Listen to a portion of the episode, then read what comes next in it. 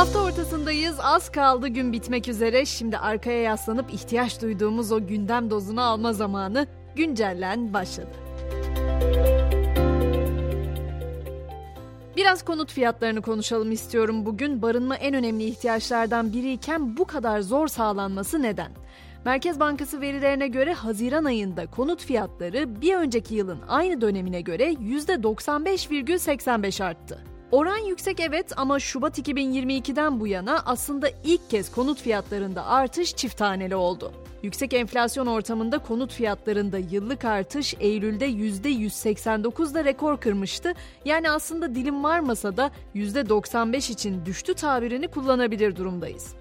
Ev sahibi kiracı cephesinde ise her gün yeni talepler ortaya çıkıyor. Kira bedeli olarak astronomik fiyatlar talep eden ev sahipleri kadar ilanlarındaki talepleriyle de şaşırtanlar var. Aylık 15 bin lira kira istediği evini tutmak isteyen kişiden bankalardaki kredi puan durumunu gösteren rapor talep eden Denizli'de bir ev sahibinin bu talebi tartışmaları da beraberinde getirdi. İstanbul'da ise şimdi yeni moda yıllık peşin kira istemek oldu.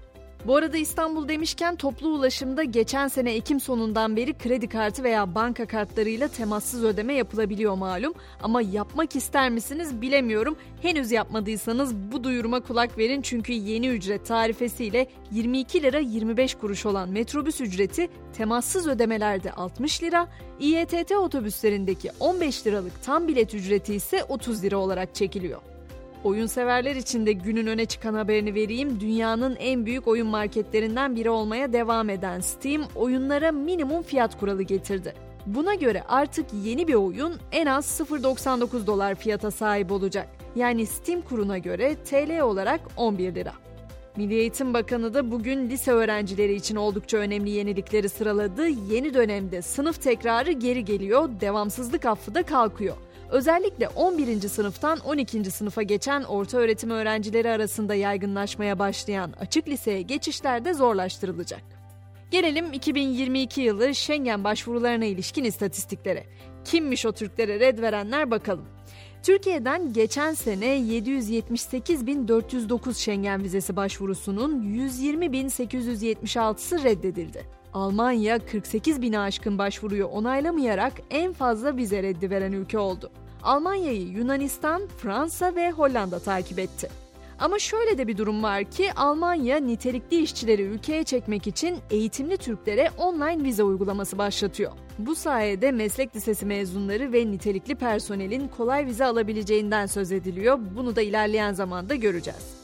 Sıradaki durağımız İran olacak. İran'da geçen yıl yetkili makamlardan gerekli izinler alınmadan 75. Cannes Film Festivali'ne gönderilen ve ülkede yasaklı olan Leyla'nın Kardeşleri filminin ünlü senarist ve yönetmeni Said Rustay hakkındaki davada karar çıktı. Rejim karşıtı propaganda yaptığı gerekçesiyle 6 ay hapis cezasına çarptırılan yönetmenin 5 yıl boyunca film çekmesi de yasaklandı. Teknoloji dünyasına geçtiğimizde ise başlık yine Elon Musk ve yine para. Twitter'ı satın alıp adını X olarak değiştiren Musk şimdi de yıllardır ücretsiz olarak sunulan Tweet'teki paralı yaptı. Türkiye'den Tweet'teki kullanmak isteyenlerin 1569 lira 99 kuruş ödemesi gerekecek. Ve bir süredir öyle çok uzaylı haberi yapılıyor ki artık varlıklarını kabul ettirme, normalleştirme çabası gibi gelmeye başladı bana bu durum. Dünya dışı yaşamın varlığını kanıtlamaya çalışanlardan biri de Harvard Üniversitesi Astronomi Bölümünün eski başkanı Profesör Avi Loeb. Profesör son olarak uzaylıların dünyanın da içinde olduğu birçok evreni yaratmış olabileceğini iddia etti.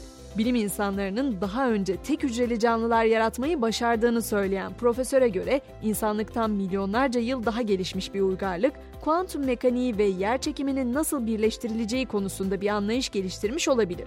Çok çok basite indirgeyerek söylemem gerekirse şöyle özetleyeyim. Bizden çok daha gelişmiş uzaylıların yaratmış olduğu bir laboratuvar yaşamının içinde olabiliriz. Kafalarımız yeterince karıştıysa artık spor dünyasına geçelim. UEFA Süper Kupa bugün sahibini bulacak. Şampiyonlar Ligi şampiyonu Manchester City ile Avrupa Ligi galibi seviye arasındaki kupa mücadelesi saat 22'de başlayacak. Biz de böylece bu bölümü de bitirmiş olacağız. Bu akşamın son sözü Mevlana'dan. Yüz dil bilsen seni anlamayanların yanında dilsizsindir diyor. Ben Gizem, yarın sabah yeniden görüşmek üzere. Herkese mutlu akşamlar diliyorum.